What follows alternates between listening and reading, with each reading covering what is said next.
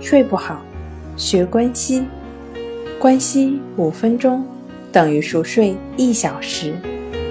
大家好，欢迎来到重塑心灵，我是主播心理咨询师刘星。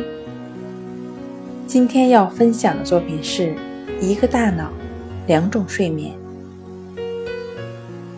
良好的睡眠有助于大脑代谢活动的正常进行。脑代谢率变低，人处于睡眠状态；脑的代谢率变高，人处于清醒状态。通过体温可以发现大脑代谢的旺盛程度。大脑代谢率变低，消耗的能量少，体温降低，因此正常人入眠时体温会降低一到二摄氏度。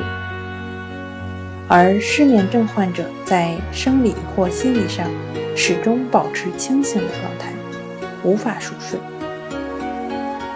在一般情况下，睡觉前每个人都期待自己能睡个好觉，而失眠症患者恰恰相反，他们总是担心自己晚上会睡不着觉。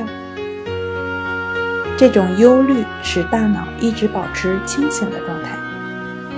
这时，应该稳定心神，也就是说，可以通过冥想或者关系来调节自己的心境，试着调动快乐、积极的情绪，使心情变好。